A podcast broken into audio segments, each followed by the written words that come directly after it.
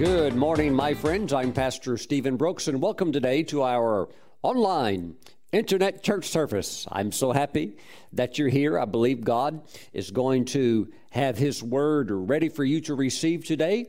And we know that it's that living word of God that produces faith in our heart, that produces strength, and that allows us to go into our Canaan land to possess the promises that rightfully belong to us. Praise God. I'm so happy that you're here today. You know, when I grew up in church, we would sing songs where in our songs we would attribute Canaan land to being like a type of heaven.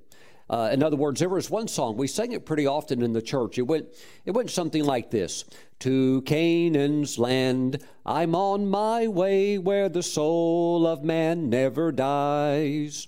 And then it, it kind of goes on to that, you know, that bright eternal, immortal day where the soul of man never dies. And in other words, it's like Canaan land was always referred to as a type of heaven. But that's not biblically correct when you look at the Old Testament and you see the children of Israel coming out of Egypt and uh, going through the Red Sea, that is a type of salvation experience. Going through the Red Sea, a type of water baptism. And then when you see later on the children of Israel, they're at Mount Sinai receiving the law, which was on the day of Pentecost that represents the baptism in the Holy Spirit. And so when you see later the Israelites going into the land of Canaan, crossing over the Jordan River, well, crossing over the Jordan River represents Galatians chapter 2, verse 20, stepping into the power of the crucified life and thus going into the promised land here on earth. Canaan land it's impossible for Canaan to be a symbol of heaven because the moment the Israelites went into Canaan land, in other words, after they crossed the Jordan River, now they've been circumcised, circumcision relating to Galatians 2.20, at you know a close walk with God, a heart for God, uh, bye bye to the world, and just sold out for God. Well, the moment they're in Canaan land, it's time for a battle. There's giants there. There's the Amalekites, the Hittites, the and all, all the ites are there, just waiting for them. Uh, the Philistines, and so it's really a place of warfare. But you know they were empowered to go into there, uh, into Canaan land and possess it. But there's no way that Canaan land can be a type of heaven. But uh, we grew up in church all the time singing how Canaan land. One day we're going to go to go to Canaan land. We'll cross the Jordan. In other words, we'll die and go to heaven and then we'll have all of these nice things. But um, that's that's not a biblical uh, interpretation. That that's a that's just somebody kind of basically who's defeated in life as a Christian, trying to make an excuse for why it's not working for them. So let's just put it all off to heaven.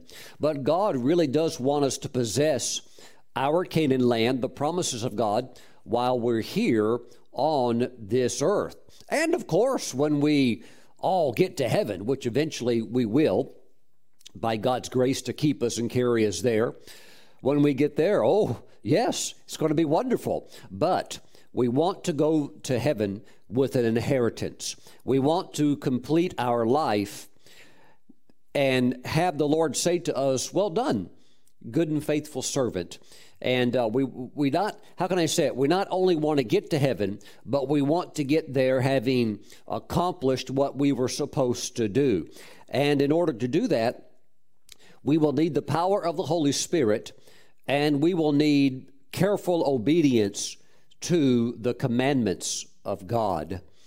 And it's, it's amazing what can take place. You know, you can look at the Gospels and you can see the times multiple times when, like, for example, Jesus would heal a blind person and then strictly tell the person, don't tell anybody about what's happened, okay? And then the person just go out and start telling everybody all over the place. And you see, you, you see a weakness in man and humanity uh, where there's a struggle to follow basic instructions.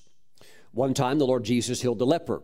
And he told the leper, uh, now that the, all the leprosy's gone, he's totally cleansed. Jesus said, Now, don't talk to anybody, don't go anywhere else, but straight to the temple and present yourself to the priest.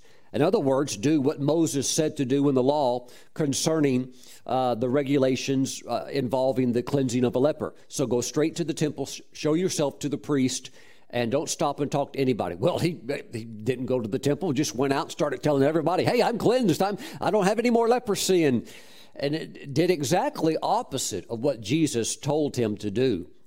So, in order to get the kingdom blessing to work in our life, even if you get some of it, such as you get a healing or something like that, there's still more.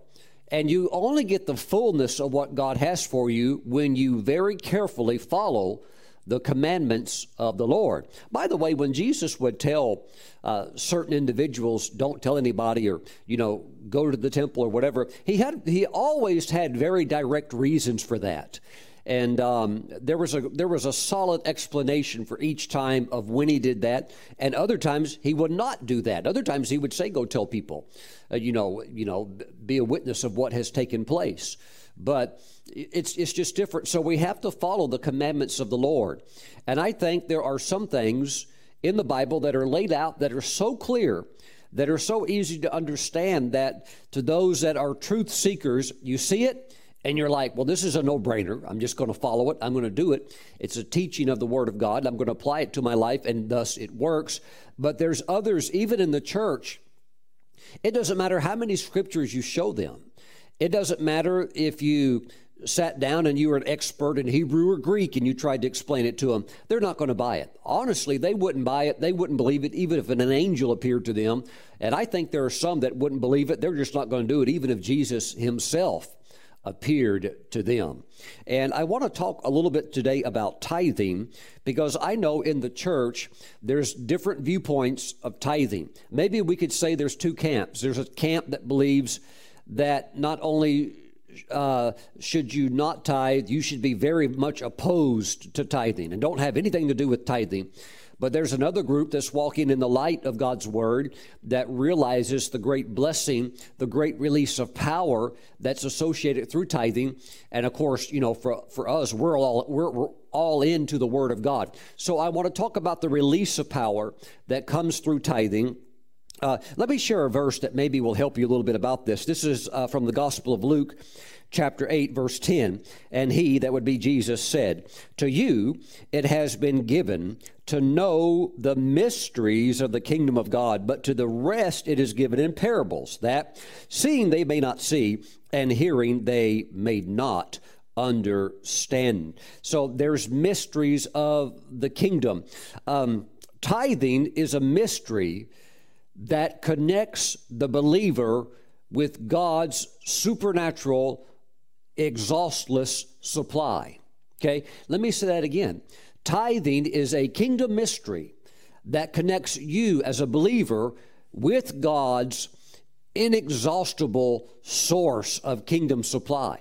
God's never going to run out of supply. It doesn't matter uh, if tomorrow 20 million people decide to become Christians. It's not like God's like, well, I've got to take care of 20 more now. They're all going to tithe, and I'm just going to run out of provision. No, when you tithe, you connect with that kingdom mystery that ties you into God's supernatural ability to supply all of your needs, all of your wants, and even all of your desires. But it's a kingdom mystery.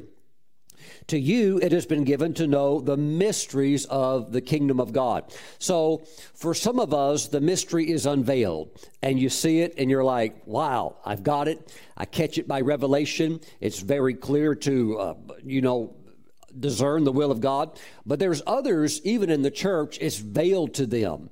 Why? Uh, you just have you'll have some that they'll argue over anything.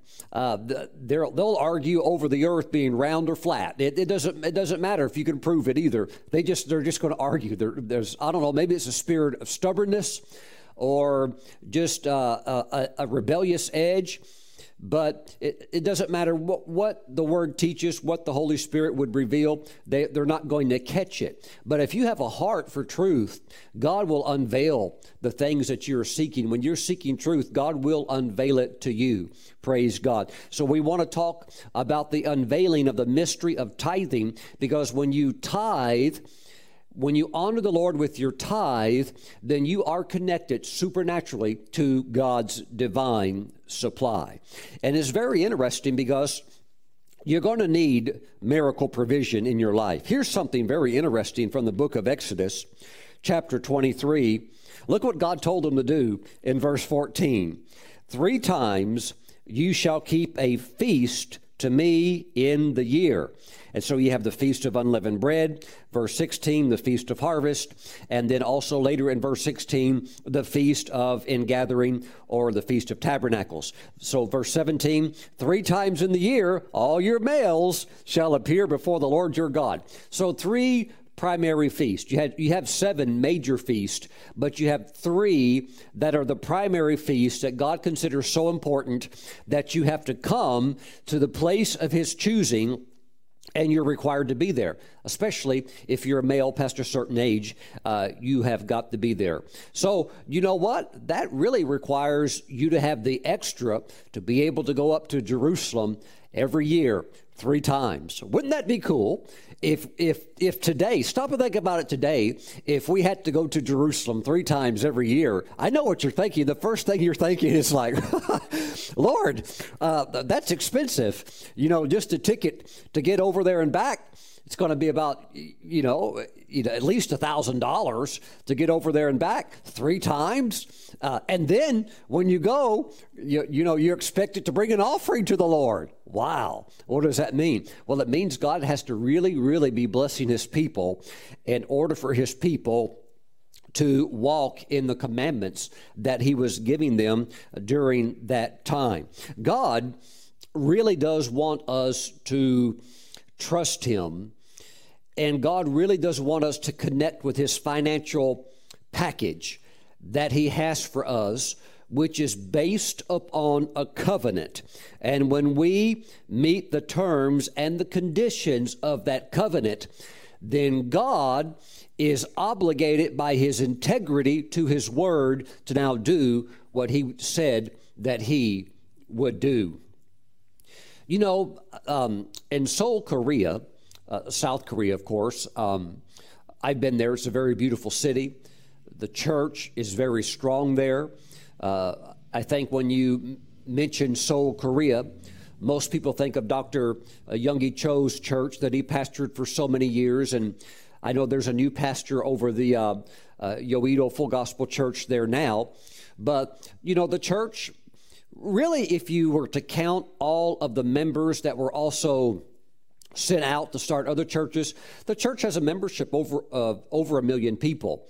I think the official membership is like 830,000 members, but it's considered the largest church in the world. And of course, many other churches sprung up from that church, and many other many members were sent out to help build up other churches. So really, a membership of over a million people.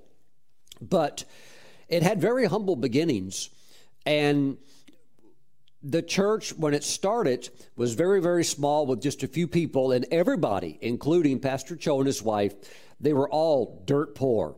And, uh, you know, you go back 60 years ago, and South Korea was nothing like it is today. I mean, they have one of the most beautiful airports in the world, uh, a very modern city. And, uh, uh, you know, even today, you know, a lot of good things coming out of South Korea. We have, uh, you know, have Hyundai, you have the Genesis uh, brand of vehicles, all very nice. Of course, those are very popular and very, uh, very big there in South Korea. But a beautiful place, but it, it did not have the wealth and prosperity uh, 60 years ago. And when this church was being raised up by Dr. Cho, everybody in the church was poor. And Dr. Cho said that he never taught the people to tithe or give because first of all they don't have anything they you know most of the people in the church were just farmers so it's not like they had they had currency or money in the first place but also he didn't teach them because they're so poor and church is so small. He was afraid that if he taught them about money that they should give, he thought they would just they would leave, and then the very little group he had would just you know break up, and then he wouldn't have anything. So he didn't teach them. But the Lord one time talked to Dr. Cho and said, he said, I'm going to hold you accountable for keeping your people in poverty because you're not teaching them the tithe and you're not teaching them the give. You are keeping them locked into poverty. So uh, Dr. Cho uh, agreed with the Lord that he would begin to teach the people about tithing. And so the following Sunday, he's teaching them on tithing, and he realizes they don't have any money. They, are not earning incomes where they get a paycheck and they get currency or cash. They're just farmers. So he said, he said, what you need to do is you need to tithe on your vegetables. You need to bring the tithe of your vegetables in. And so they they began to do that. The people began to do that. And so, you know, uh, tomatoes and potatoes and uh, cucumbers and things like that begin to come in, onions and so forth. And so, you know, Dr. Cho and his wife, you know, they're eating the vegetables. But there's so many vegetables that began to come in through the tithing of the people that they, they had such an overflow, they began to give a lot of the vegetables away. And it was, it was a little while after that where a famine struck that area, a very severe famine, and the only people who were not touched by the famine were the tithers in Dr. Cho's church. And their crops just continued to produce like crazy. And not only did they keep on tithing, but they, they were bringing so much in that they could also take a lot of the vegetables and begin to sell them. So, they begin to become wealthy. And eventually the famine ends, but those people kept going higher and higher. And most of the millionaires that would be in Dr. Cho's church today were the early tithers that began tithing when it was just an onion when it was just you know five potatoes or whatever it was that's true this is a true story and those people over over the years god raised them up made them into millionaires multimillionaires and it all was because they heard the principles, the teachings on tithing. They knew it was biblical, they locked into it, and God established them very, very securely. Praise God. Let's go to Psalm 96. Psalm 96. I want to talk today about the power that is released when you honor the Lord with your tithing. Praise God today. Psalm 96. Okay. And let's go to verse 8. Give to the Lord the glory due his name. Bring an offering and come into his courts. When you give to the Lord, you're bringing glory to his name. When you withhold from the Lord, you're not giving the Lord the glory that is due his name. I grew up in church, and this was just kind of like a basic teaching in the denomination that I belonged to. And the pastor would teach that tithing was under the law. And because we're in the New Testament under grace, we no longer are required to tithe. And he said, You should not tithe. And I want to tell you through personal experience that the church I grew up in was broke, and the people were that, as you would say, the traditional broke, busted, and disgusted. I'm talking hard poverty. Now, this was in Mississippi, which at that time was the poorest state in the nation. So imagine being in the poorest state and at the bottom of the bottom. That's where we were at. We were poorer than most of the other poor people. And we were very happy that we were not tithers. And I tell you what, we had no idea the the misery that we were self inflicting upon our lives because of our stubborn disobedience to the Word of God. Oh, maybe I should mention that within the, the denomination that I belong to, that there was one particular church, one particular pastor who was very successful who probably had the largest church in our entire denomination and he was a best selling author, and his books branched through all streams of Christianity. Uh, you had spirit filled people, Pentecostal people, Baptist people reading his books, and he was very prosperous. Now, most of the ministers in our denomination spoke against that man. But you know what? I found out later that that man was a die-hard tither. And he said, Look, he said, I know we're in the new covenant, but we should still honor the Lord with our tithe. He said, I believe the tithe carries from the old, goes through the cross and into the new, and we have an obligation to honor the Lord with our tithe. And he stood out as a bright, shining star in a denomination that just uh, in many ways has a, a very low ceiling over their finances. And this guy is just flourishing, still flourishing today. That man is still in that same denomination, still pastoring, still worldwide known. I won't say his name because I don't want to make the denomination look, uh, how can I say, bad. I'm just saying it's a it's a good denomination, but they they're missing it in a major area. And of course, I believe the main reason they're missing it is they're not open to the baptism in the Holy Spirit. But regardless of that, that one pastor caught the revelation. He may not speak in tongues.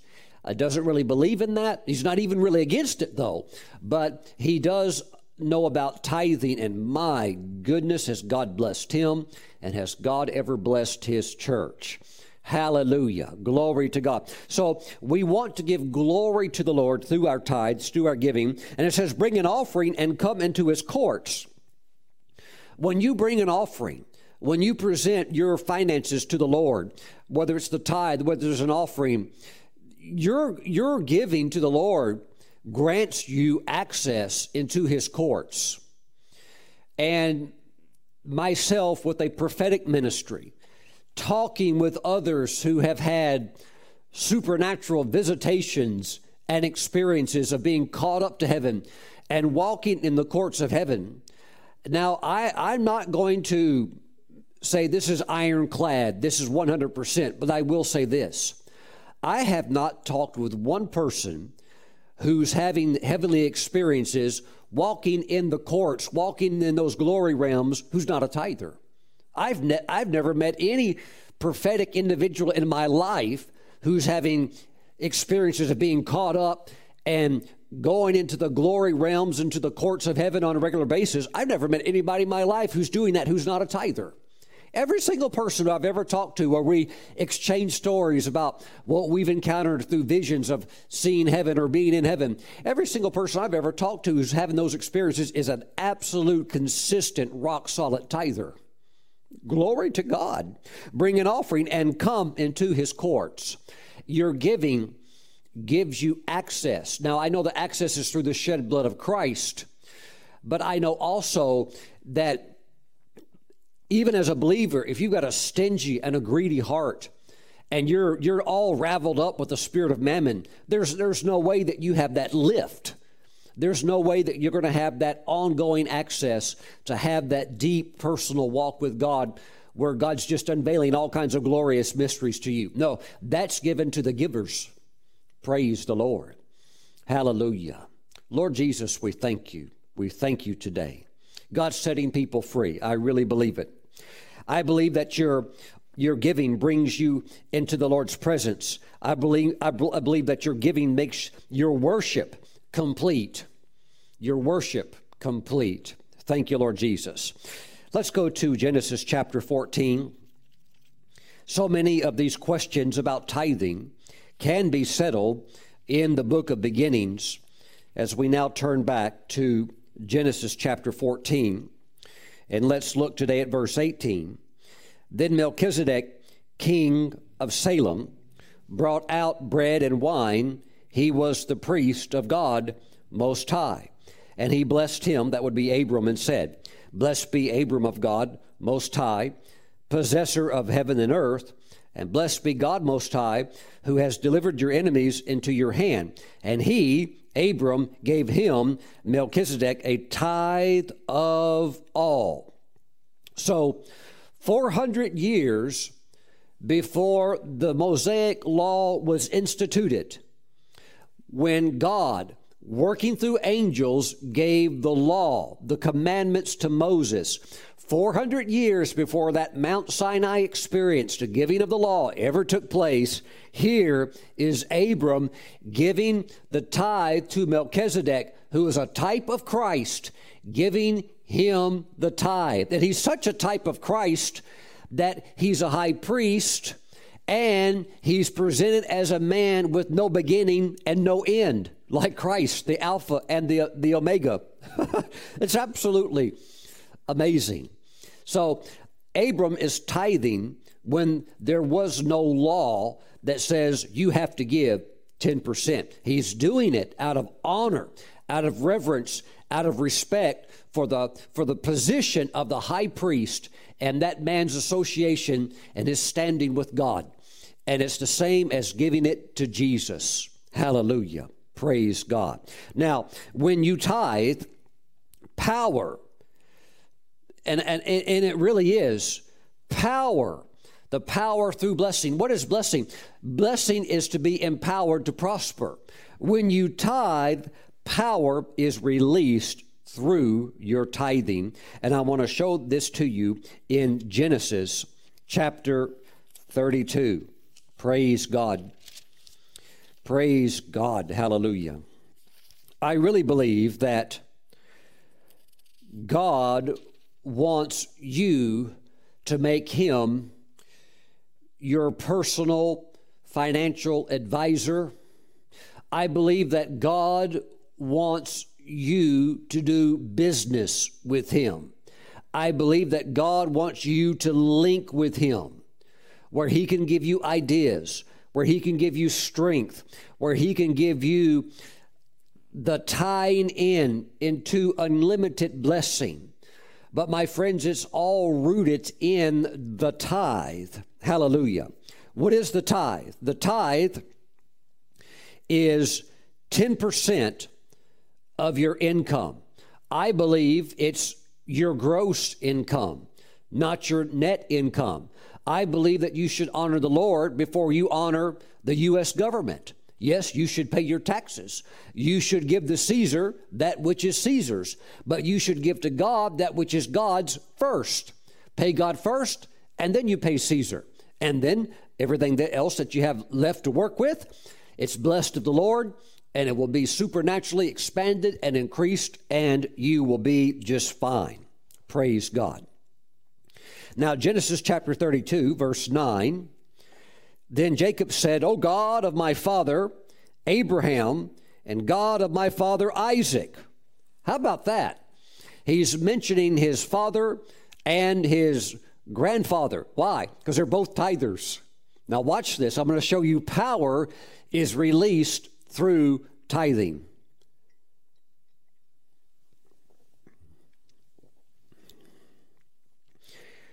Who said to me, Return to your country and to your family, and I will deal well with you. I am not worthy of the least of all the mercies and of all the truth which you have shown your servant. For I crossed over this Jordan with my staff, and now I have become two companies. Okay, so he's reflecting. Jacob is reflecting back to the time he originally crossed that Jordan and he he hardly had anything. It's just like all he had was his stick, was his staff. But now he's crossing it again and God has so increased him that it's like he's got two armies one of the armies or one of the camps, the descendant of his wife Leah, the other, the descendant of his other wife Rachel, and of course his 12 sons who are raised up to become the 12 patriarchs of the nation of Israel. But by this point, God has so increased him from initially just crossing over with a little stick, with a staff, to now he's crossing it with two major camps to the point where his brother Esau encounters him and says, Who are all of these?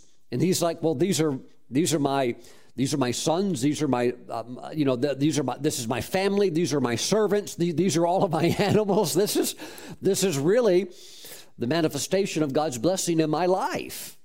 Wow. Oh, oh, the Lord had blessed Esau also, but the blessing on Jacob was just absolutely supernatural. It was powerful.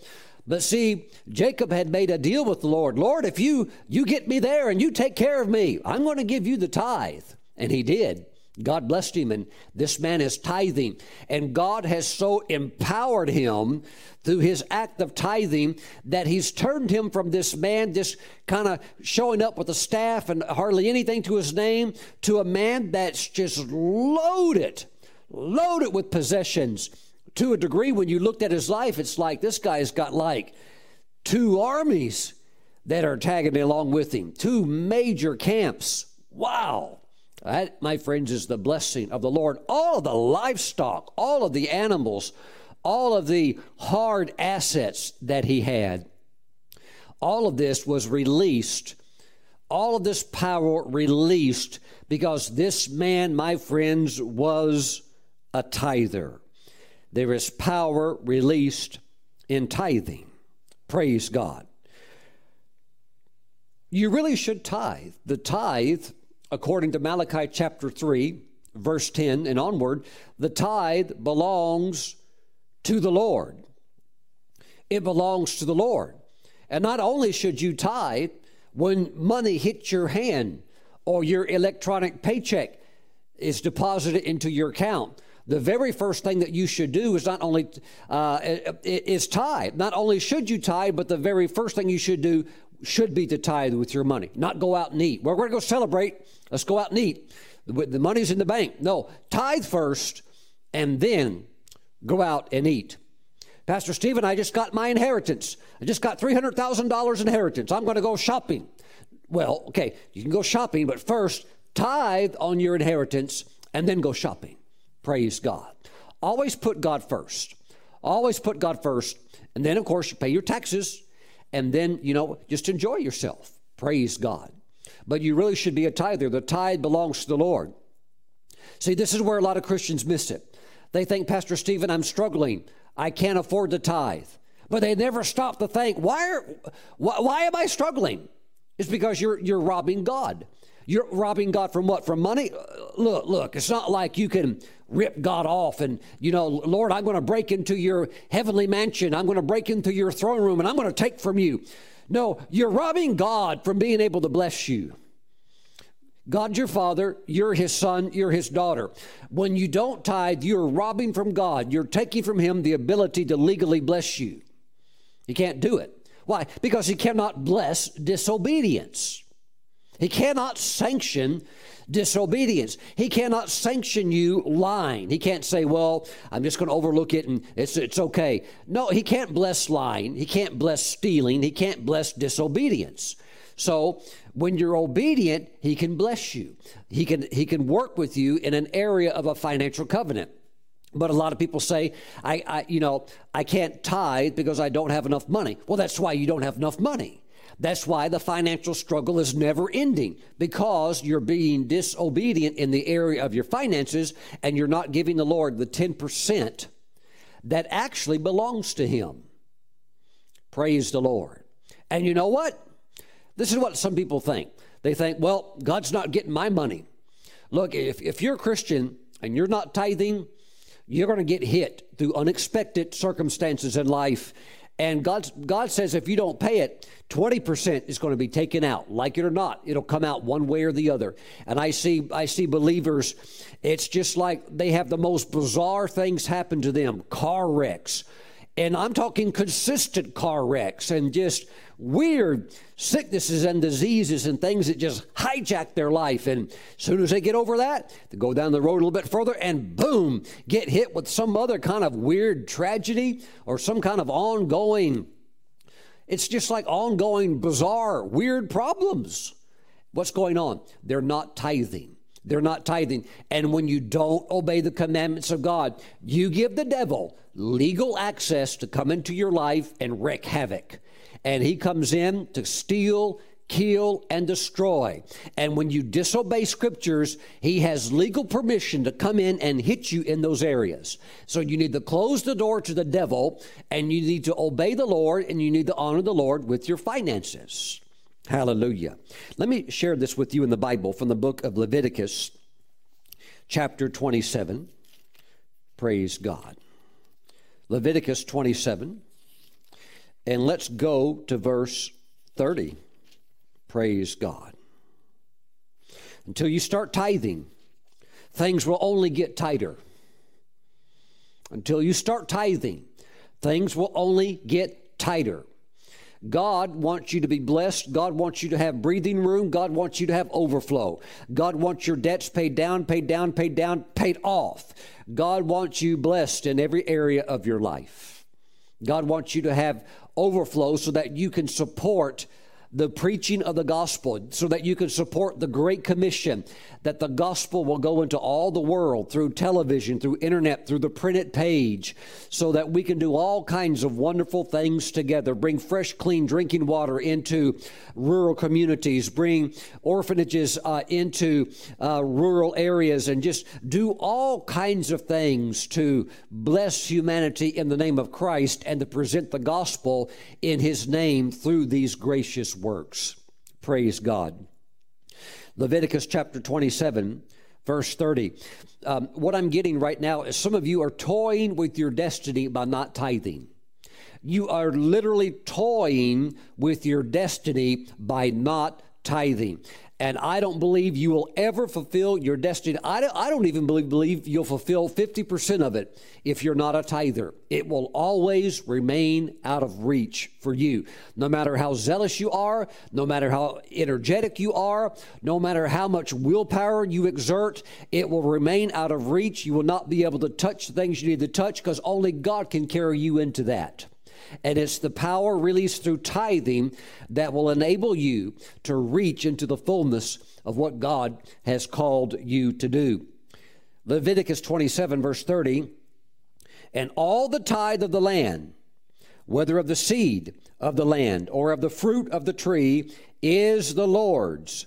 It is holy to the Lord.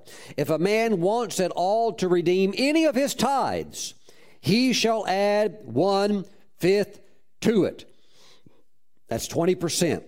And concerning the tithe of the herd or the flock or whatever passes under the rod, the tenth one shall be holy to the Lord. Praise God. Well, Pastor Stephen, I had I had an emergency need pop up, and uh, I'm going to take the tithe and I'm going to use the tithe money to pay that off. Oh, okay. Well, you paid that off. Well, not only now do you owe God the tithe, but you actually owe 20 percent, 10 percent plus, uh, plus more for having used the tithe. Praise God. That's in the Bible. That's in the Bible. Praise the Lord. You need to be a tither, you need to be a giver. Praise God. What rightfully belongs to the Lord, you need to give to the Lord. Thank you, Lord Jesus. Some of you are experiencing barrenness in your life because your heart is not open to the Lord with your finances. And so you're robbing God from the ability to bless you.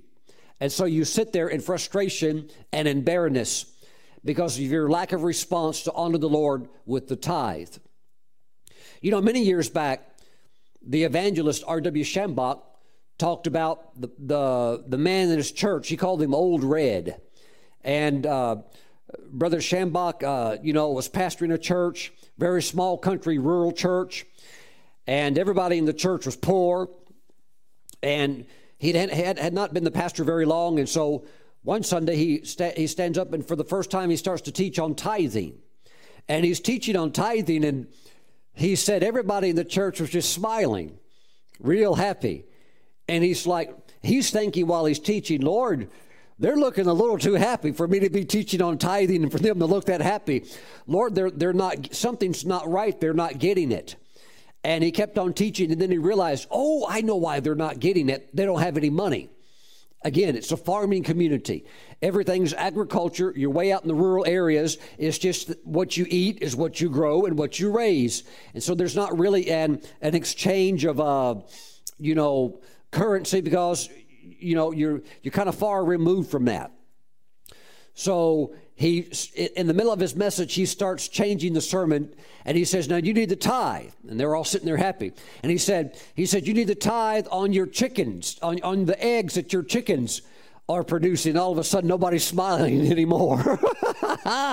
Woo! And you know, when you you pull those vegetables out of the garden, you need to be tithing on those vegetables. And so he's starting to hit them now, where it where they're connecting with it at. And you know, of course, now all the smiles are gone.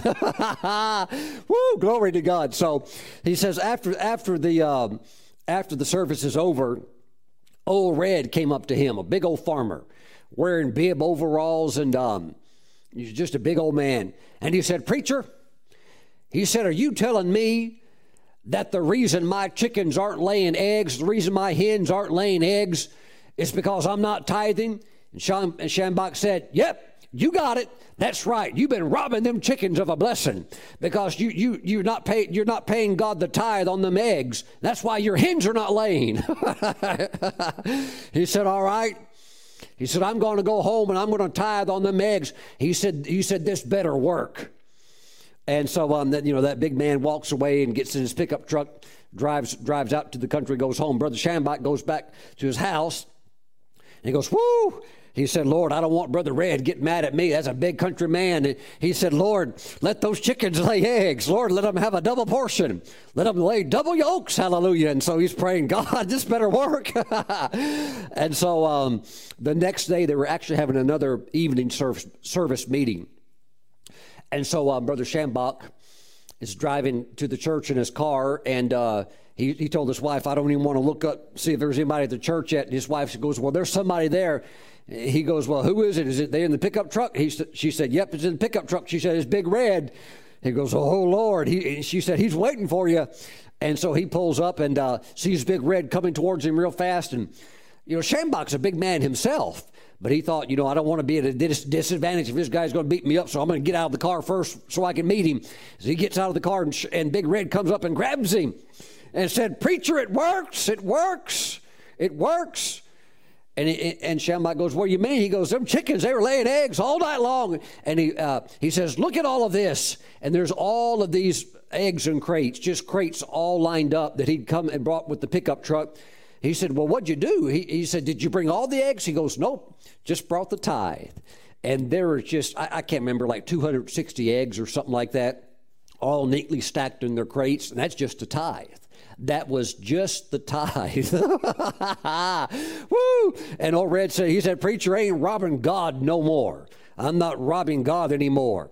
And some of you, that's why you have barrenness in your life. You even have barrenness with your thought life, barrenness with creativity, and um, the ideas, they're not flowing. It's because it's because you're not a tither.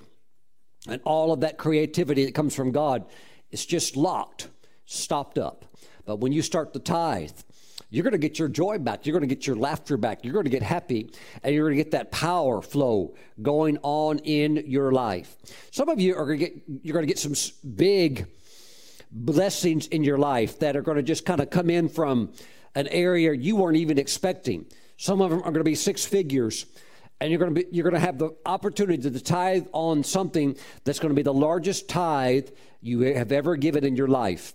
But I believe because you've been faithful over a little, you are going to be faithful over much. I remember that when uh, there was a dear lady that she had sold her house, her house was completely paid off. She sold the house and she brought to me, to my ministry, the tithe. And she had never given a tithe that large in her life before. So she's giving 10% of having just sold a debt free, very, very nice home. And so she'd tithe before, you know, like, you know, if, if it was like a $40 tithe or an $80 tithe like that, but she's holding in her hands a $30,000 tithe. And literally, when she handed me, the check, made out to the ministry, made out to Stephen Brooks International. When she handed me the check, her hand was shaking, not because she's old and she's got, you know, some kind of, you know, nerve situation. She has never done anything on that magnitude ever before, and she was literally shaking when she gave it to me. and I received it and I prayed for her. Oh, hallelujah. Hallelujah. And would you believe, just right after that, she went home to be with the Lord. I am so glad that she went to heaven having honored the Lord with the tithe because we were able to take that money and use it and make a big, big push with the gospel into Europe.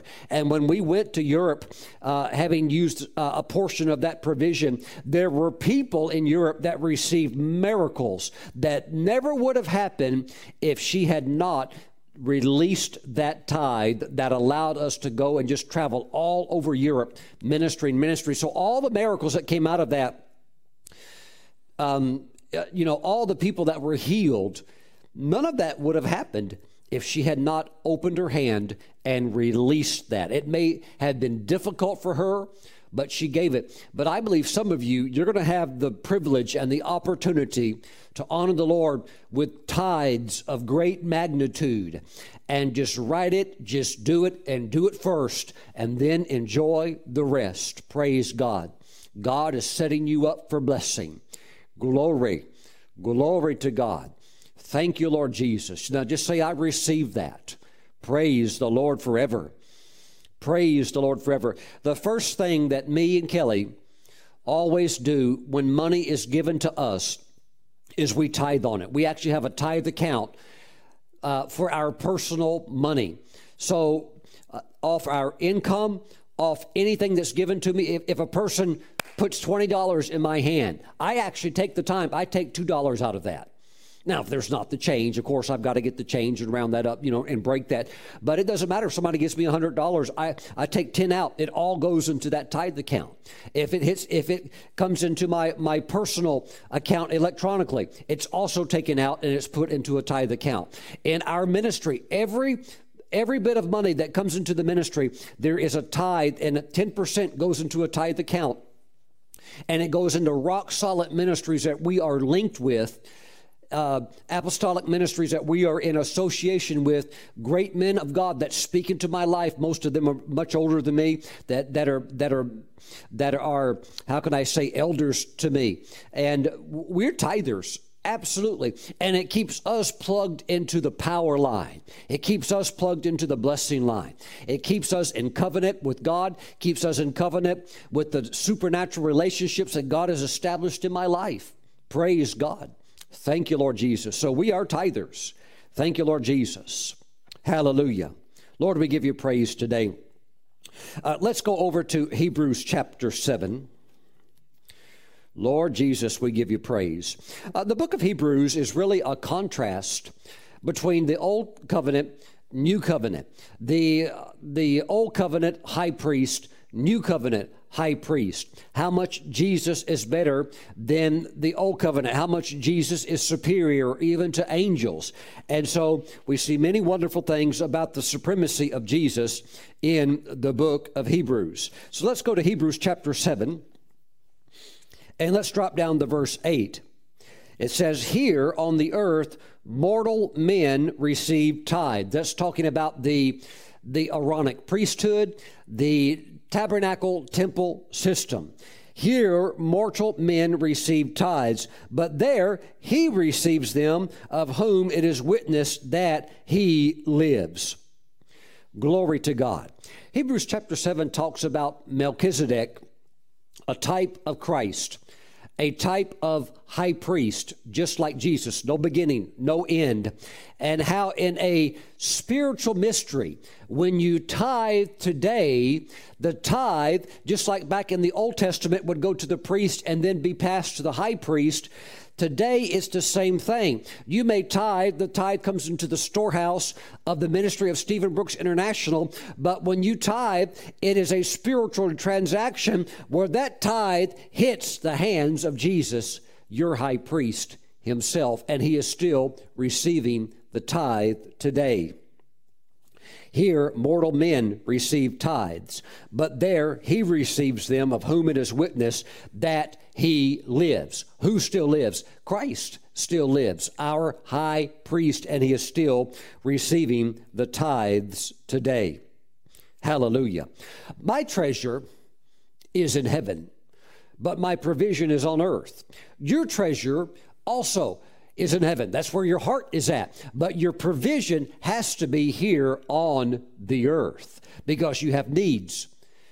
You you need money. If you if you want to go shopping for food and you go to the grocery store, they don't take faith, they take they take they take money. They don't take prayer. We will pray for you for this, you know, that we can have this food. No, no, they don't want your prayer. They want your money. They want your money. When you go to the grocery store, you go shopping, they, they need money. When you go to the airline to buy a ticket, uh, they need your money. They need your credit card. They need something so that they can charge you for that service or that product or that good. So you need money on the earth. And God wants you to have more than enough where all of your needs are met and you are carried into the overflow. Praise God. God really does want to be your business partner, but he will not be your business partner if you're not a tither. Stop and think about it just for a moment. Think about just from a common sense perspective. Who would go in the business with somebody else? Let's say you have two people. They both are thinking about joining in business partnership. What person would do that where it benefits one, but it doesn't benefit the other? What person would come into a covenant knowing that this is not going to benefit you in any way, but yet they're expecting everything out of you? What kind of a person would come into an agreement like that? Now, Lord, I'm not going to tithe, but I want you to meet all of my needs. I want you to be my Jehovah Jireh, my provider. I want you to see to it that all my provision is taken care of. I want to have business partnership with you, but I'm not going to tithe. Who, who would engage in a covenant like that? There is no natural person who, if I can be kind, would be that stupid. What kind of a person says, I'm going to do all of that and not get anything out of it? What kind of a person comes into covenant who does not have any any association with you know like hey we're all getting something out of this what kind of a person would do something like that? Nobody certainly not god. Certainly not god the greatest business person that there is. The originator the creator of business. Hallelujah yes god comes in the covenant God will make a covenant with you. God will be your all in all. God will be your more than enough. But God God wants something out of it. He wants relationship, he wants obedience. He wants you to learn faith. You can't learn faith if you're not a tither. You, you, can't, you can't even understand the basic principles of faith. Well, Pastor Stephen, when I tithe, I see subtraction. I see money leaving my hand. I see money leaving my life. Well, that's because you don't understand faith. In faith, you see it leave your hand, but it doesn't leave your life. It's put into the hand of Christ, who now can multiply it, who can bless you, who can increase you, just like he did Jacob, who can turn your life, the product of your life, into that of an army. Hallelujah. So you see the word by faith and you believe the word. You walk by faith, not by sight. And God requires that of anybody who's going to walk with Him. So you cannot please God if you're not going to walk in faith. And if you're not a tither, you can't please God because it's one of the original anchor stones of the faith walk. Hallelujah. I believe that tithing is an area where many Christians have not allowed the Holy Spirit to circumcise their heart. Can you, can you not tithe and still go to heaven? Yeah. You can be a non tither and still make heaven, but you could also smoke cigarettes, destroy your lungs, defile your body, clog up your heart, your lungs with tar, release carcinogens into your body by the thousands. You can smoke and be saved and still go to heaven. Now, when you get to heaven, on your judgment day, the Lord will talk with you about the way that you abused your temple. That's he's not going to sweep that under the carpet. There will be a reckoning for that. There will be a reckoning for that. Now, he's not expecting you to be a gold medal gymnast. He's not going to he's not expecting you to be able to swing from you know, the high bars and do backflips and somersaults, but he does expect you not to wreck and defile your body. And if you do, you can still gain heaven, but gonna, there's going to be a conversation about that. The Lord's going to talk with you about that. And there's, and if you've done that, you can lose rewards. Praise God, because everything will be covered. Your whole life will be covered, like a, like going through your hair with a very fine comb. Everything will be looked at, including your checkbook. It will be gone through with you and the Lord very, very slowly with a very fine tooth examination. Praise God. The first thing will come up if you're not a tither, that will be discussed. I can share this. Maybe you could call this extra biblical. When I say extra biblical, please understand I'm not saying unbiblical. Unbiblical, means it doesn't line up with the word. Extra biblical means that you can just take it, weigh it by the Spirit, and, you know, just kind of chew on it.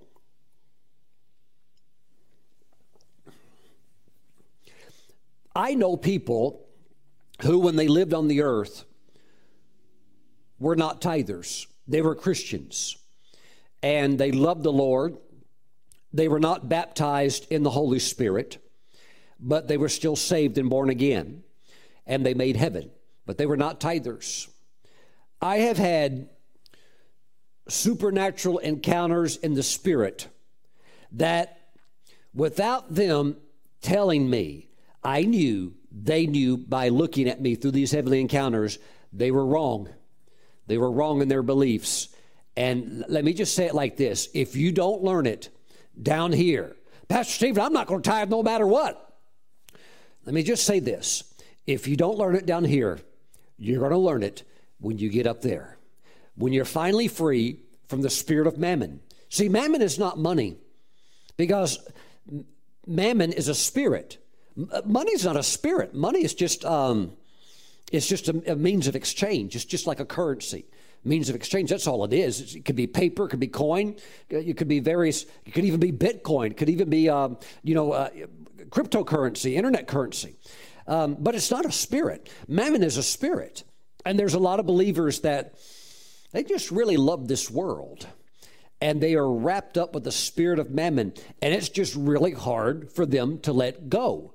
But when you get to heaven and you know you're free from all the entanglements of this world of spirit of mammon no longer holds you spirit of lust no longer holds you uh, all these things of the world that pulled you and maybe held you down when you get to heaven uh, and the spirit of rebellion is gone. When you get to heaven you're just like now god I, am free from all that junk. Wow. Now now i really want to serve you and live for you. Oh praise the lord. Well then you can learn it. But while while many are down here they'll not learn it. They're they've got a lot of um a lot of clogged up stuff. You know i was um i was listening to an old message by prophet kenneth hagin and he had one of those one-on-one times with the lord in prayer where he got way over in the spirit and he's having one on one, you could even call it heart surgery with the Lord. This is also what we would call cruci- uh, crucifixion of the flesh, but I would also call it circumcision of the, of the foreskin of the heart, cutting off things that are carnal and fleshly that could be rooted in us or could be uh, ingrained in us through our upbringing, even if our upbringing has been in church. And there's things that need to be cut off, put on the altar.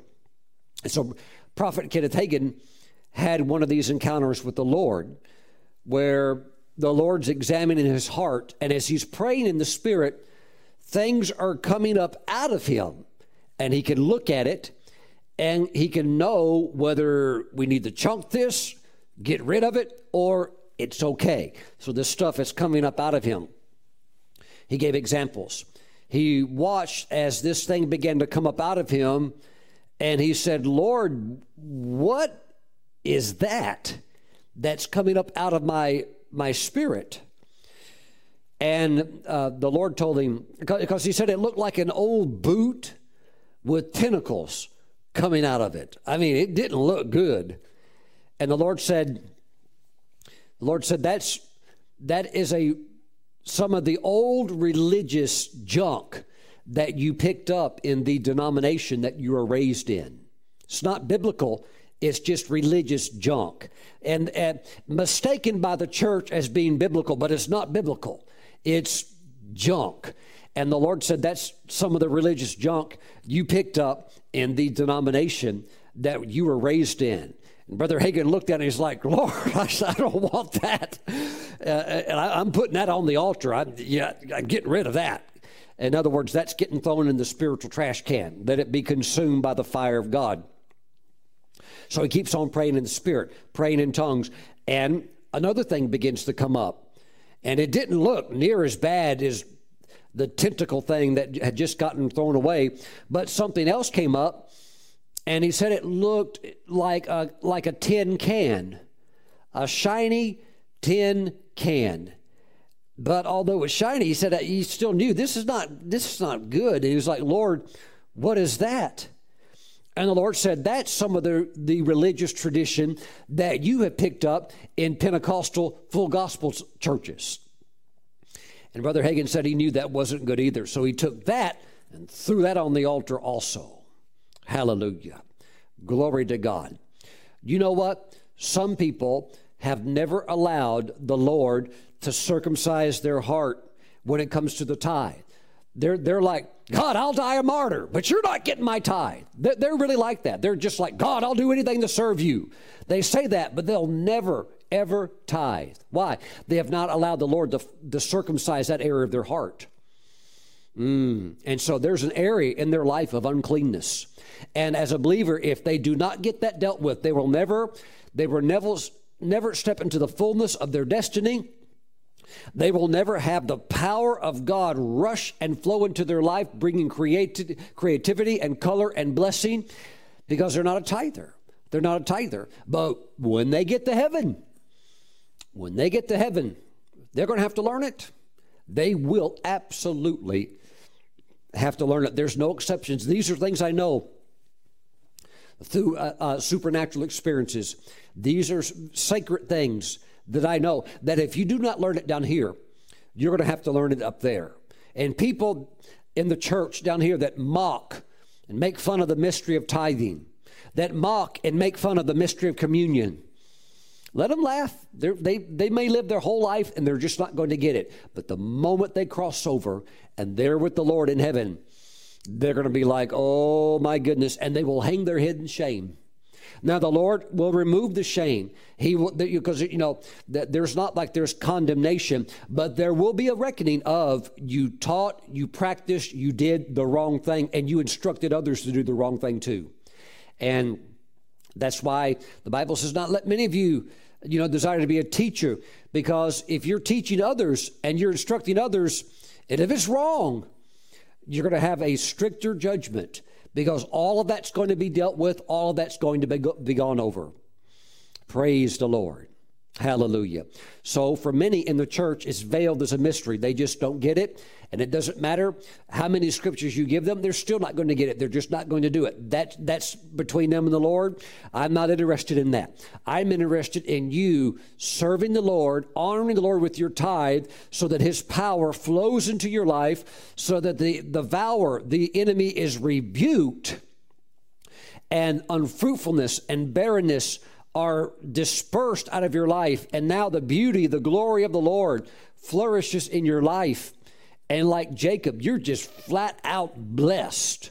I mean, people look at your life and just say, You're blessed. Hallelujah. But my friends, that requires the power of God to do that, and it's anchored in tithing. The financial covenant is rooted and anchored in tithing, and you cannot get into it uh, if you're not a tither. Praise God. Hallelujah. Now, I want to share, and you, uh, I want to share something with you from scriptures that, that as a tither, I believe you're coming into a new season. Some of you have been tithing for many, many years. This ministry f- is flourishing right now because God has joined faithful tithers, faithful givers to this ministry.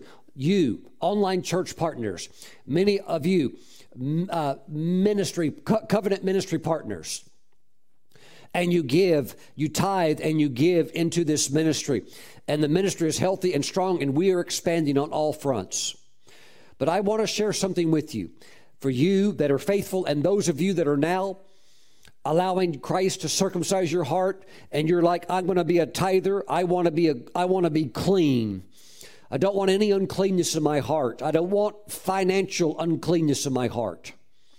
Hallelujah.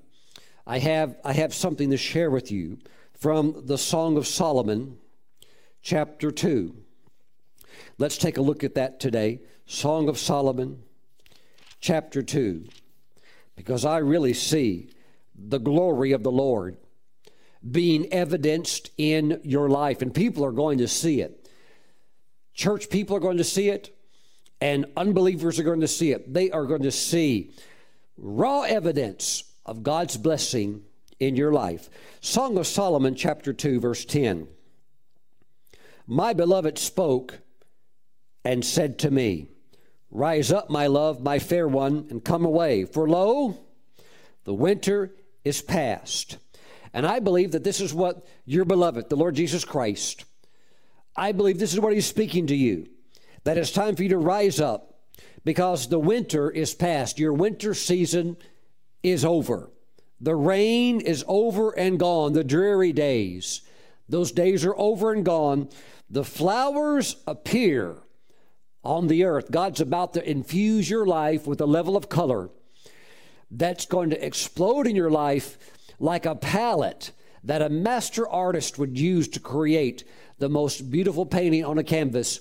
Color is about to explode, creativity, the ability to create Somebody, you're going to be able to build the home of your dreams, and you're going to be able to build exactly what you want. You're going to be able to decorate it. You're going to have the kitchen countertops that you want. You're going to have the flooring that you want. You're going to have the master shower that you want. You're going to have the car that you want. You're going to have the travel lifestyle that you want, and you're going to serve, serve, serve God all the days of your life. You're going to be a walking epistle for them to read. Hallelujah. And not only that, you can tell others how to get into it because you have found the doorway, you have found the key. Hallelujah. It's not a mystery veiled to you.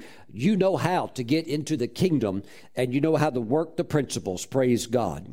The flowers appear on the earth. The time of singing has come and the voice of the turtle dove is heard in our land. This is a new season in your life a time of great joy. The wealth of the sinner is being transferred into the hands of the believers, it is being moved into the hands of God's people. Hallelujah. Glory to God.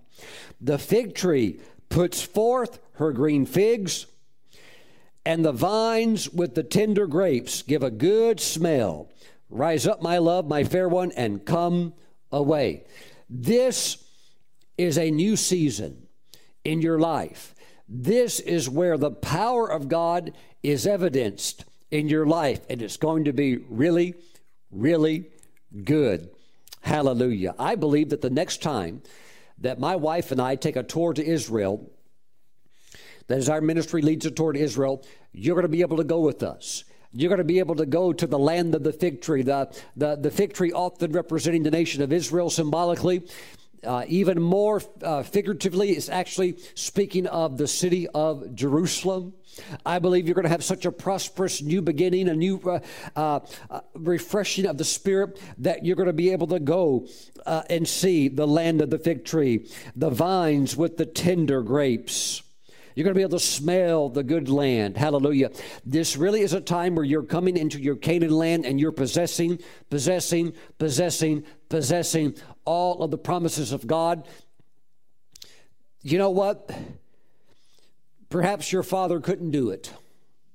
Perhaps your grandfather couldn't do it. They could never conquer the ites in the land, they could never overthrow the giants. And generation and generation went before you and they never took the promised land.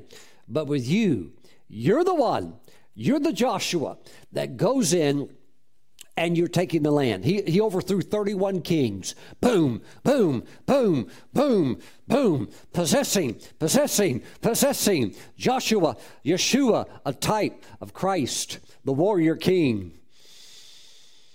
Hallelujah. Hallelujah. You're going in. You're going in with great glory, with great strength, and people are going to see it. Again, this is a new season in your life.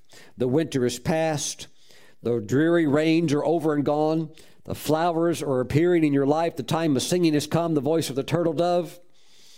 This is time for the blessings to come forth. Receive in Jesus' name. And always honor the Lord with your tithe. You're going to see extraordinary miracles of provision hit your life. Tithe. You're going to give the biggest tithe you've ever given in your life with joy and laughing. Hallelujah. See, when the people of God, when the Israelites would go up to Jerusalem on those annual feasts, they would go up singing. We have that in the Psalms. Those were called the Psalms of Ascent. Those were the Psalms they would sing with joy as they went up. Hallelujah. I see that unfolded in your life. You're going up with singing. You're going up into the goodness of the Lord to meet the Lord. Hallelujah. Father, bless your people in Jesus' name. Amen.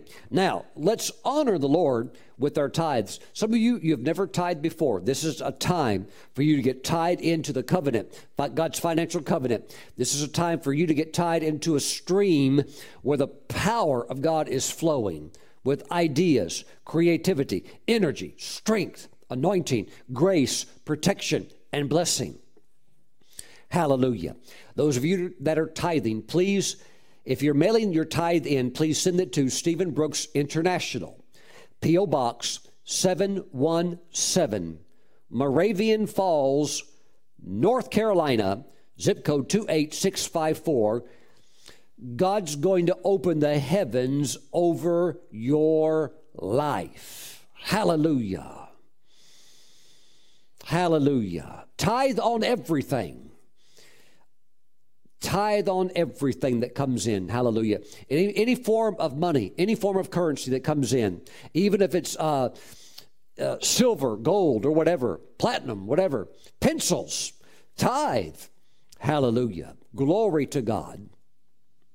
If you're going online to bring in your tithe and offering, please visit the ministry website, stevenbrooks.org. On the homepage, there's a link called Tithes and Offerings, Sow and Reap, and you can go there right now and you can tithe. Hallelujah. You know, Benny Hinn, when he was wanting to marry Suzanne, Suzanne's father, uh, of course, was a minister. And he could not understand why, why Benny Hinn, back in the 70s, this young man with this kind of an anointing, with this kind of dynamic ministry, was struggling so much financially. And so he talked with Benny Hinn and he said, I'm not going to allow you to marry my daughter until I find out what's going on with you financially. Are you a tither? And I want to know about your giving. And Benny Hinn, you know, said, well, you know, you know, as a young man, said, well, uh, uh, I, I, sometimes give, and sometimes. No, he said, no, I want numbers. Tell me, how much are you giving? And he said, well, I give this, and then I give that. He goes, oh, I see. So you're an emotional giver. Now I know why you're struggling financially. And he said, Are you a tither? And he, Benny Hinn basically said that he was not tithing. And so he said, You can't marry my daughter until you're a tither because I don't want her linked with somebody where there's a curse that is allowed to come in and work in their marriage or in their life. And so Benny Hinn decided to make it right. He decided to make up for all the back tithe that he had not paid. And so under great financial pressure because he, he owed a television station 200, uh, 200 something thousand dollars that was, you know, late. He couldn't pay it, didn't have the money. The next, so the next day he goes into his office and he tells his secretary, start writing checks.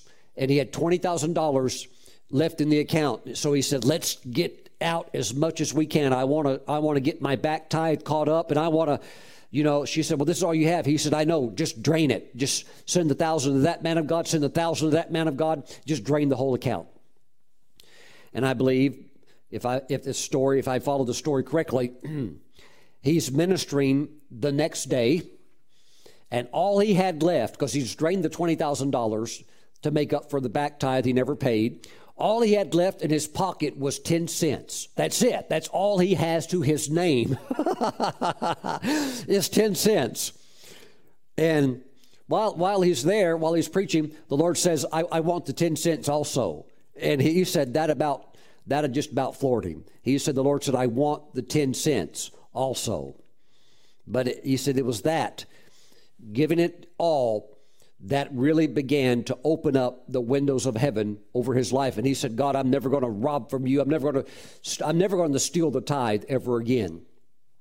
And of course it wasn't too long uh, god brought completely out of debt all bills paid. And then you know the lord continued to lift him up higher and higher bless him greater and greater.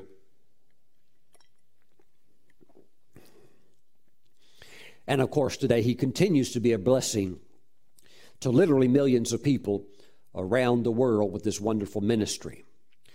My friends, what are you waiting on? You tithe, the power begins to flow. You tithe, the enemy begins to get backed off and backed out of your life. Praise God. These are the last days I see God wanting to release gigantic, enormous contracts to his people to make millions and millions and millions of dollars. There's a pastor in Indonesia who teaches tithing and taught on tithing. And there was a man in the church, a person in the church, who had a check come in. And when the check came in, the faithful church member paid the tithe on that gigantic amount. The tithe was $35 million. Hallelujah. 35 million. Yes, you can do the math. Yes, he received, the, the church member received $350 million. Yes, it is a true story. The pastor of the church received $35 million. Praise God. Hey, you can get some new carpet with $35 million. You can print some Bibles with $35 million. See, God wants us to shake nations. Did you catch that? God wants us to touch and affect nations where we can come in and preach the gospel and bring the goodness of the gospel also in where we just begin to bless people. We can just begin to help nations. That is our destiny. That's where we're going. We haven't seen anything yet. We haven't seen anything yet. God is about to open the windows of heaven over his faithful people the tithers in the church, there is going to be such magnitudes of wealth released, it's going to stagger people. It's going to stagger the, the unbelieving uh, world as they see literally a wealth transfer happen before their eyes. It's, it, is, it is one of the promised signs of the end time of the end time glory coming upon the church and it's already it's already starting to filter through to the church. And it's coming to you. It's coming hot and it's coming heavy. Get ready. Get ready. Praise the lord. Isaiah 48 17 i am the lord your god who teaches you to profit. God's going to wake you up in the middle of the night because you're a tither and he's going to teach you how to profit He's going to teach you how to become a millionaire, how to become a multimillionaire. Praise the Lord. Hallelujah. Glory to God. And you just keep right on tithing. Just keep right on tithing. Praise the Lord. I see God making you a high flyer. Glory to God. I see God making you a mover and a shaker. Praise the Lord. The power is coming into the church. Get ready. It's coming with great signs, wonders, healing miracles, and it is coming with financial glory that will astound people. But it's coming to the tithers. These things are not accidental. God works on kingdom laws, kingdom principles. You tie into it by obeying his commandments. You are privileged because these keys have been unveiled to you. You are privileged to be able to hear it and understand it. You are privileged to be able to walk in it. Praise God. God God's serious about you reaching the fullness of your destiny. He is very, very serious about you reaching it. You're going to make it. You're going to do everything He's called you to do, and it is a glorious calling. Father, bless your people in Jesus' name.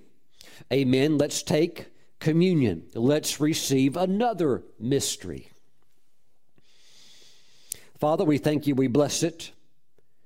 This is now the bread, the juice. It is now the flesh and blood of Christ. It is consecrated. Now it is holy in Jesus' name. Please take communion with me. Pastor Steven, it looks like looks like a piece of bread to me. Still looks like a little wafer and a, and a cup of grape juice. It's a mystery. By the way, God's a mystery. And you could meditate on God for 20 hours every day, and you're never, ever going to unravel the mystery of divinity. You will never unravel or grasp fully how somebody has existed who was never created. You, you, you, can try, give it a try. You will never, ever unravel that. It is an eternal mystery, and a billion years from now, it will still be a mystery. And communion is a mystery. You're about to receive the body and the blood of your Savior. Father, we thank you. We thank you for keys to the kingdom. We thank you, Father, we're tithers, and as we receive the body of Christ, we receive the truths of His Word and we take the keys and we walk them out. We give you praise in Jesus' name. Let us receive.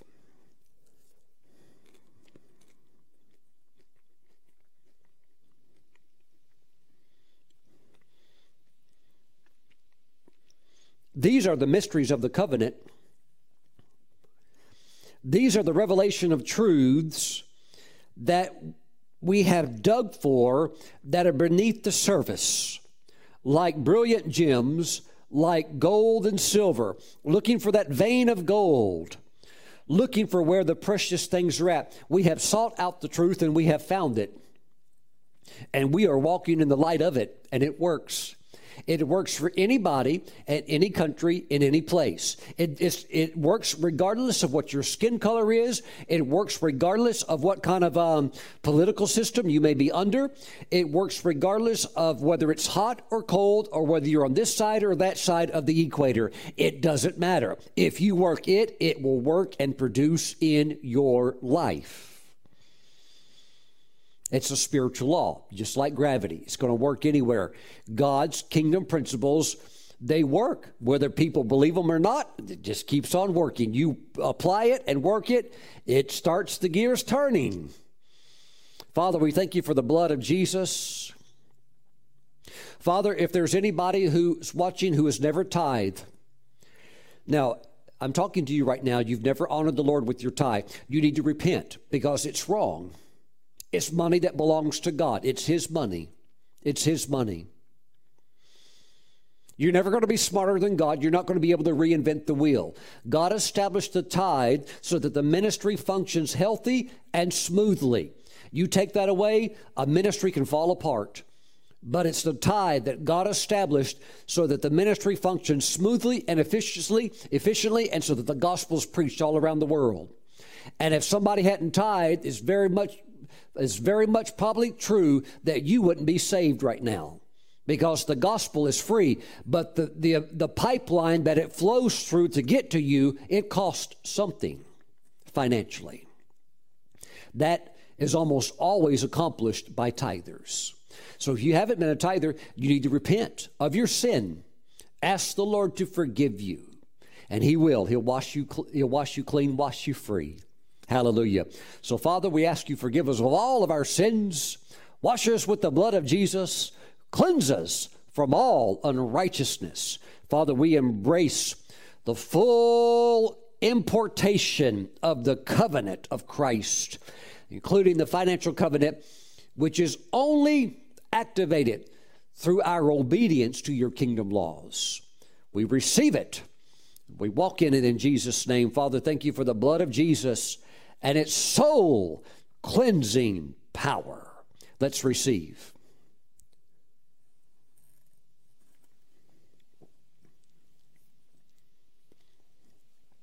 Praise the Lord. It's time to rise up. The winter is past. The rain is over. The flowers are here. It's time to sing. The turtle dove's happy. Everybody's happy. Fig trees growing. The grapevines are growing. It's your time. It's a new season. It's time for you to flourish. Be blessed in the name of Jesus. Hallelujah. My friends, thank you for watching. I'll see you back next time.